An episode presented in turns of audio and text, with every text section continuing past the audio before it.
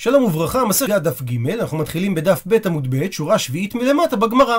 והגמרא הולכת לברר מדוע המשתה נקטה את אותם 15 נשים דווקא בסדר הזה. מכדי שהרי כול הוא, כל הנשים, מאחות אישה ילפינן. את כולם אנחנו לומדים מפסוק שנאמר בעניין אחות אישה, שאותו אנחנו נראה בעמוד הבא. אז אם כך, ליטני שתשנה המשנה אחות אישה ברישה. דהיינו שהאישה הראשונה ברשימה צריכה להיות אחות אשתו. אלא וכי תימה אולי תאמר שטענה שנה את הסדר הנשים לפי חומרי חומרי נקט. לפי דרגת החומרה שעליה נענשים אם הוא בעל אותה ערווה.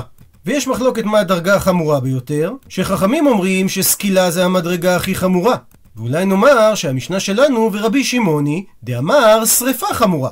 וזה מסביר מדוע התנא שנה בהתחלה את ביתו ובת ביתו עד אם חמיב. שכל תשע הנשים הראשונות שמנויות במשנה הם אכן במדרגה החמורה ביותר, שזה שריפה לפי רבי שמעון. אבל היא הכי, אם כך מקשה הגמרא, ליטני חמותו ברישה. היה צריך לשנות את חמותו כראשונה מבין הנשים, שהרי דעיקר שריפה בחמותו כתיבה. כדין שריפה, נאמר בתורה בפסוק, ואיש אשר ייקח את אישה ואת אמה, זימה היא, באש ישרפו אותו ואת הן. ומהפסוק הזה שנאמר בחמותו, ממנה למדו על שאר הנשים שדינם בשריפה. ועוד מקשה הגמרא, שהרי בתר חמותו ליתנה כלתו דבתר שריפה סקילה חמורה. ואם אכן הסידור במשנה הוא לפי דרגת החומרה, הרי כלתו שדינה בסקילה הייתה צריכה להופיע אחרי ואם חמיב, ולא בסוף המשנה. ומכוח שתי שאלות אלו, גם המיקום של חמותו וגם המיקום של כלתו, עונה הגמרא תשובה אחרת, אלא ביתו היא פותחת את המשנה, כיוון דעתיה מדרשה חביבה לי. כיוון שהיא נלמדת מדרשה, היא יותר חביבה על התנא. ולכן הוא הקדים ושנה אותה בתחילת המשנה. הפכנו דף, שואלת הגמרא, אבל כול נמי מדרשה עטו, הרי גם כל שאר הנשים שהוזכרו במשנה לעניין פטור ייבום, הם נלמדות מדרשה, שהרי ייבום נכתב רק לגבי אחות אישה, וכל שאר הנשים נלמדות ממנה. מתרצת הגמרא, נהי, אמנם דלעניין ייבום עטיין מדרשה, שאכן כולם נלמדות מדרשה, אבל לגבי עיקר איסורה היו, דהיינו שהם אסורים משום ערווה, אז לגבי שאר הנשים, בהד יכתיב בהו, האיסור כתוב בהם במפורש. מה שאין כן ביתו, ומסביר רש"י שמדובר על ביתו מאנוסתו, עיקר איסור המדרשה. אצלה אין משהו שכתוב במפורש, אלא גם עיקר האיסור נלמד מדרשה. דאמר רבא, אמר לי רב יצחק בר רב דימי, עטיה זה בא בלימוד של גזרה שווה מהמילה הנה הנה, וזה עטיה בא בלימוד גזרה שווה מהמילה זימה זימה. הוא מסביר רש"י, המילה הנה הנה היא עיקר הדרשה לגבי ביתו מאנוסתו לעצם האיסור, והמילה זימה זימה היא הלימוד שעונש של ביתו מאנוסתו זה לשריפה. הוא מפרט רש"י, ביתו מאשתו וגם הנכדה מהבן או מהבת שלו הם נלמדים ממה שכתוב ערוות אישה וביתה לא תגלה. שבכלל הפסוק הזה נמצא גם המשמעות של ביתו מאשתו. מה שאין כן ביתו מאנוסתו, שאין את זה במשמעות הפסוק, כי הפסוק נקט לשון של ערוות אישה, ואישה זה לשון אישות, ואישות זה על ידי קידושין משמע. וגילתה לנו התורה לעניין בת ביתו ובת בנו מאנוסתו, בפסוק שאומר ערוות בת בנך או בת בתך, ששם לשון אישות לא מוזכר. ולכן נכדתו דרך הבן או הבת מאנוסתו נכלל בפסוק. אבל עדיין, ביתו מאנוסתו לא כתובה פה. וזה מה שאומר רב יצחק בר רב דימי, שזה נלמד בגזרה שווה.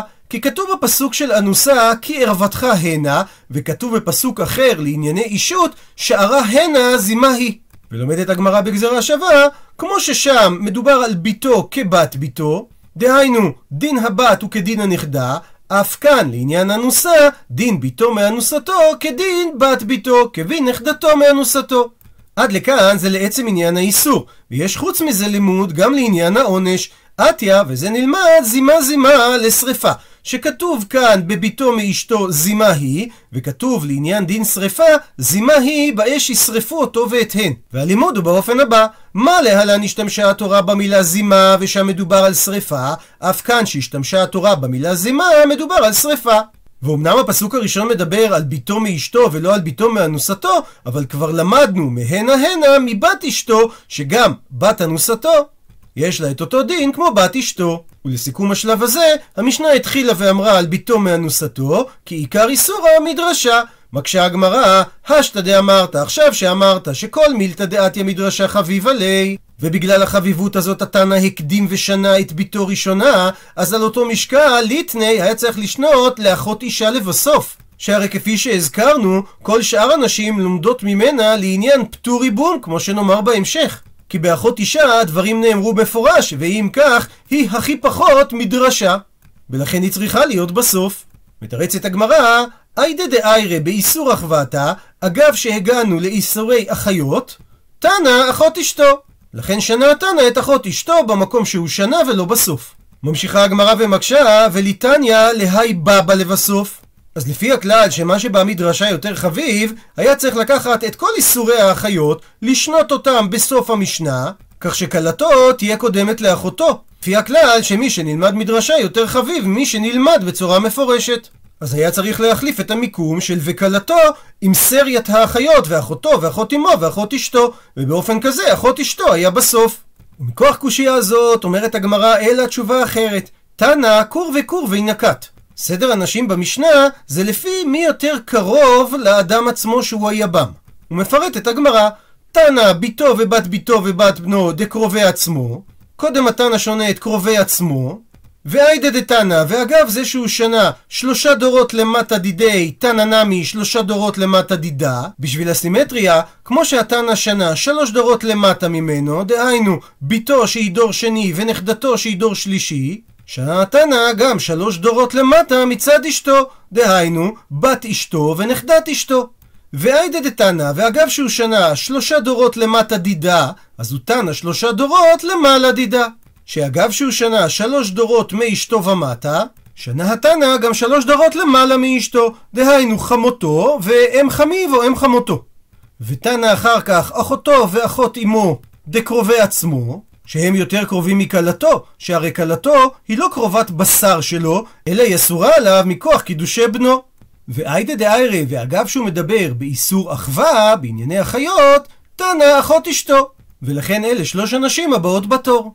ובדין הוא, ובעצם באמת הדין היה דליקדמה לכלתו מקמא אשת אחיו שלא היה בעולמו. היה צריך להקדים את כלתו לאשת אחיו שלא היה בעולמו, שהרי דלא משום קורבה הוא דאסירה. שהרי בסדר אנשים שהם כלתו, אשת אחיו שלא היה בעולמו, ואשת אחיו מאמו, כולם לא קרובים אליו קריבת דם, אלא רק בקשרי נישואים.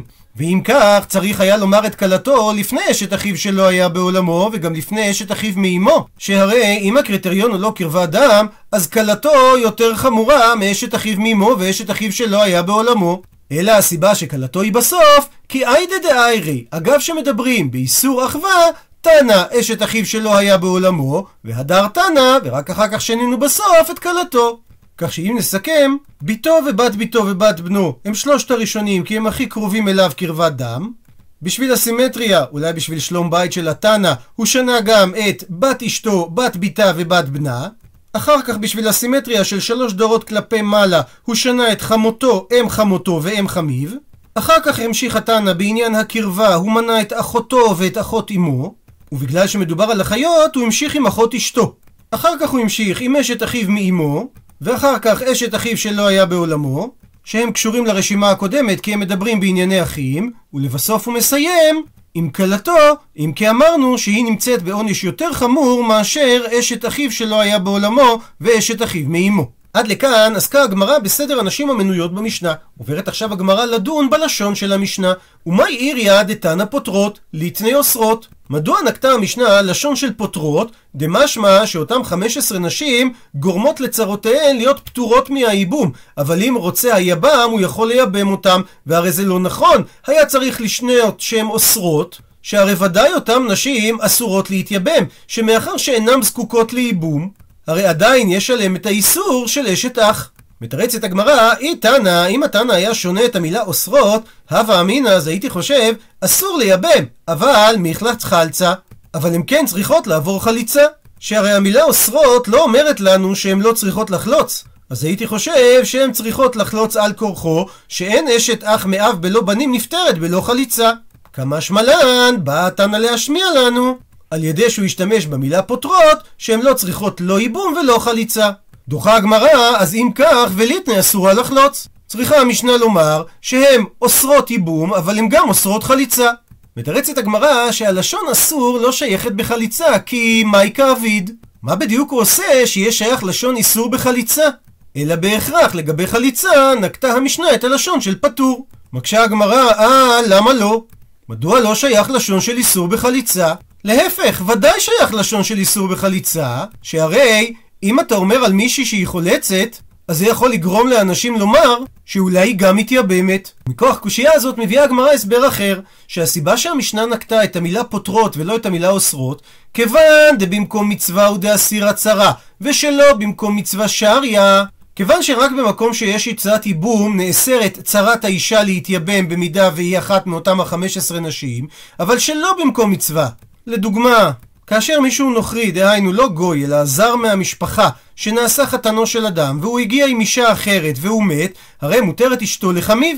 אז משום הכי, תני פותרות. לכן אמר התנא לשון של פותרות. כי אם הוא היה אומר אוסרות, אז הייתי יכול להבין בטעות שהבת אוסרת על אבא שלו לקח את הצרה שלה גם שלא במקום מצווה. וכפי שאמרנו, שלא במקום מצווה, צרת הבת מותרת לאביה. מה שאין כן כשהמשנה אומרת לשון של פותרות, אין בזה מובן של איסור משום צרתה של בת, אלא שהבת פותרת את אותה צרה במקרה של ייבום. ממשיכה הגמרא ומקשה, ומה עיריה דתני, ומדוע אמרה המשנה שהן פותרות מן החליצה או מן הייבום, ליטני מן הייבום לחודי, שתשנה המשנה שהן פותרות אותה מהייבום לחוד, כי הרי ייבום זה עיקר המצווה, ורק במקרה שלא ניתן לייבם צריך לחלוץ, ואם הן פטורות מן הייבום, אני אבין שממילא הן פטורות גם מחליצה. מתרצת הגמרא, אי תנא מן הייבום בלבד, הווה אמינא, אז הייתי חושב, מיחלץ חלצה, ייבומי לא מייבמה. דהיינו, שאפילו שהיא לא צריכה לעבור ייבום, עדיין היא צריכה לעבור חליצה, כדי שלא להפקיע את מצוות הייבום. קא משמע לן, בא תנא ואומר לנו, שכל העולה לייבום עולה לחליצה, וכל שאינו עולה לייבום אינו עולה לחליצה. דהיינו, שהואיל ופטרה הבת את הצרה שלה מזיקת ייבום, הרי היא גם פטרה אותה מן החליצה, כי כל העולה לזיקת ייבום עולה לזיקת חליצה, וכל שאין עולה לזיקת ייבום פטורה מן החליצה. ולכן מעיר רש"י, שבהמשך כל מקום שנאמר שהיא חולצת ולא מתייבמת, זה לא סותר את הכלל הזה, אלא הסיבה שזה משום ספק. ממשיכה הגמרא ושואלת, וליתני מן הייבום ומן החליצה, אינמי או גם מן החליצה לחודה. אז מדוע לא אמרה המשנה את הייבום בהתחלה, שהרי הוא עיקר? שכך כתוב בפסוקים, אם לא יחפוץ האיש לקחת, ורק אז וחלצה. זאת אומרת, שאם הוא חפץ לייבם, הוא קודם מייבם. אז אם כך, מצוות ייבום צריכה הייתה להיות בהתחלה. או שנאמר שהיא פותרת אותם רק מן החליצה, ומזה נבין לבד שהן פטורות מן הייבום. מתרצת הגמרא שהמשנה שיטת אבא שאולי, דאמר שמצוות חליצה קודמת למצוות ייבום. שכך שיטתו של אבא שאול בהמשך הגמרא, שמי שקונה סיבמתו לשום נוי ולשום אישות, ואין כוונתו טהורה כדי להקים זרע לאחיו המת, כאילו הוא פוגע בערווה וקרוב בעיניו של להיות הוולד ממזר. והדבר רמוז במה שאמרה המשנה קודם, שהן פותרות. קודם מן החליצה, כי זה העדיפות, ורק אחר כך הוא מן הייבום. ועוברת הגמרא לשאלה הבאה: מניינה דרישא למיעוטי מאי, ומניינה דסייפא למיעוטי מאי. הרי המשנה נקטה מספר, 15 נשים. זאת אומרת, רק 15 ולא יותר. אז את מי זה בא למעט? וגם בסוף של המשנה, אמנם אין שם מניין, אבל המשנה אומרת, הרי אלו פוטרות. זאת אומרת, אלו ולא אחרות. אז את מי זה בא למעט? הפכנו דף למיעוטי דרב ודרב אסי, שרב אמר שצרת סוטה אסורה בייבום וחליצה. מה המקרה? אם זינתה אשתו, דהיינו היא סוטה, ולא יש גם אישה אחרת והוא מת בלא בנים, שתיהן פטורות מייבום וחליצה. רב אסי אמר, צרת איילונית אסורה בייבום וחליצה, המקרה הוא היה נשוי לאיילונית, אישה שלא יכולה ללדת, ולעוד אישה נוספת, והוא מת בלא בנים, הרי שתיהן פטורות מייבום וחליצה על ידי אחיו. אז באה המשנה למעט גם את צרת סוטה וגם את צרת האילונית, שהן לא פותרות את צרותיהם. מקשה הגמרא, אבל לרב ולרב אסי למיעוטי מאי, אז כיצד הם יסבירו מה ממעט את המשנה? מתרצת הגמרא, אי סבירה לאו דהדדי, אם הם סוברים אחד את ההלכה של השני, דהיינו גם את צרת סוטה וגם את צרת איילונית, אז נאמר, חדה יש מיעוט אחד למיעוטי צרת ממאנת, שזה מקרה שהיה לאחיו יתומה קטנה נשואה לו מדרבנן, ואישה אחרת נוספת, והוא מת בלא בנים, ומיינה הקטנה ביבם, במקרה כזה, יגידו רב ורב אסי, שאומנם צרתה אסורה להתייבם לו, אבל היא לא נפטרת מחליצה. כמו שתפרט הגמרא בהמשך, גזרה משום צרת ביתו ממאנת.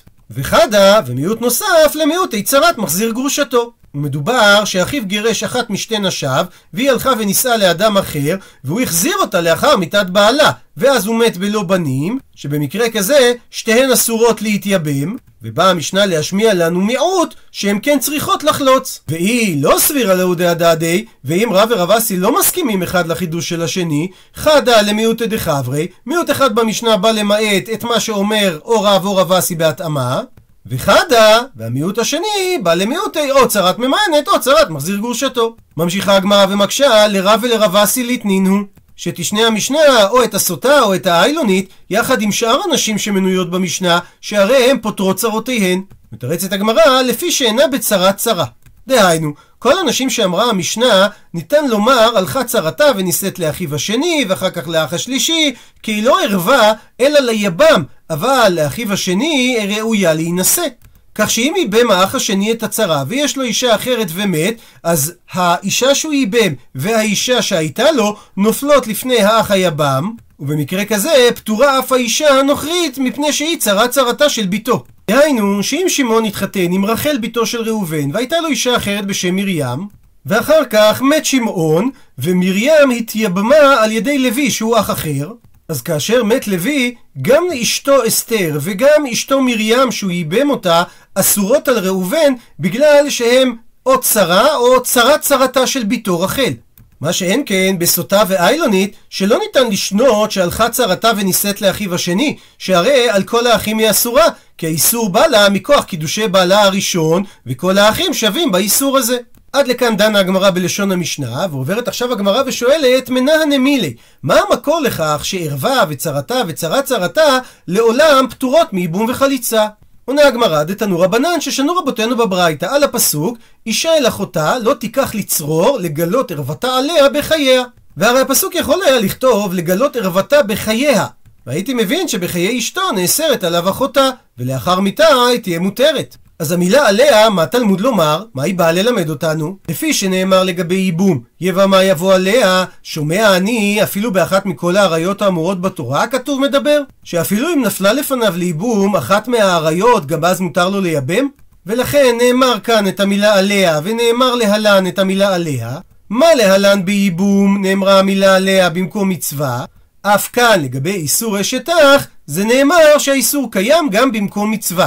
ואמר רחמנא לא תיקח. דהיינו שהאיסור אישה אל אחותה לא תיקח, קיים אפילו במקום של ייבום.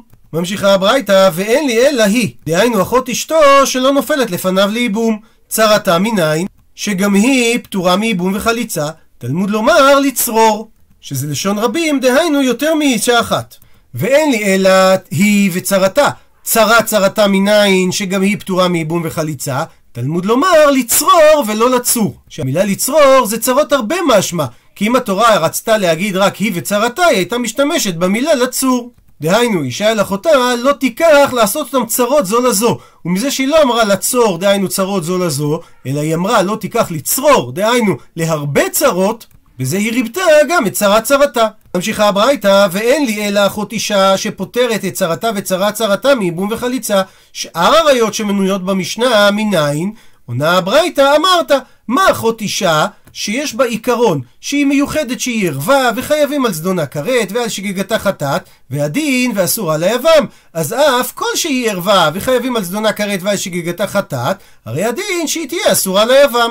ואין לי אלא הן צרותיהן מניין? עונה הברייתא, אמרת, מה אחות אישה מיוחדת שהיא ערווה וחייבים על זדונה כרת ועל שגיגתה חטאת ואסורה ליבם וצרתה אסורה, אז אותו עיקרון, אף כל שהיא ערווה וחייבים על זדונה כרת ועל שגיגתה חטאת ואסורה ליבם, הרי שצרתה אסורה. הוא מסיים את הברייתא, מכאן אמרו חכמים, 15 נשים פותרות צרותיהם וצרות צרותיהם, מן החליצה ומן הייבום עד סוף העולם.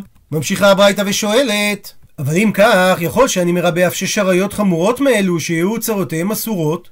דהיינו, אולי נלמד מהפסוק, ואישה אל אחותה לא תיקח לצרור, שגם שש העריות החמורות, דהיינו, שש עריות שהם אמו, אשת אביו, אחות אביו, אשת אחי אביו, אחותו מאביו ואשת אחיו מאביו, שהן נחשבות יותר חמורות מאותם חמישה עשר עריות שמנתה המשנה, כי הן אסורות על כל האחים בשווה.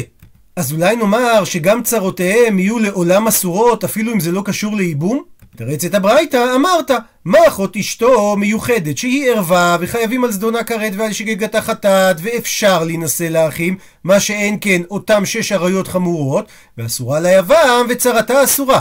אז אף כל שהיא עומדת באותם קריטריונים שהיא ערווה וחייבים על זדונה כרת ועל שגגתה חטאת ואפשר להינשא לחיים ואסורה ליבם שרק הזו צרתה אסורה מה שאין כן יצאו שש עריות חמורות מאלו שהואיל דאי אפשר להינשא לאחים הרי צרותיהן מותרות והטעם של הדבר שאין צרה נאסרת אלא מאח שהואיל ובמקרה של ייבום פטרה כתוב מזיקתו, הרי עליו באיסור אשת אח כל זמן שיש לה בנים, שהיא נמצאת בעונש כרת, דכתיב ערוות אשת אחיך.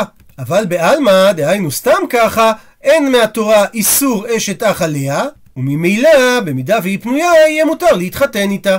הוא מסיים את הברייתא שבעצם עד לכאן אזהרה שמענו. דהיינו שהתורה הזהירה מהפסוק אישה אל אחותה לא תיקח לצרור לגלות ערוותה עליה בחייה שיש אזהרה לא לייבם את הערווה או את צרתה. אבל מי שעובר על כך עונש מניין? אמר קרא כי יש פסוק שאומר כי כל אשר יעשה מכל התועבות האלה ונכרתו הנפשות העושות מקרב עמם והפסוק הזה הוא המקור שמי שייבם ערווה או צרתה אנוש כרת. עד לכאן דף ג'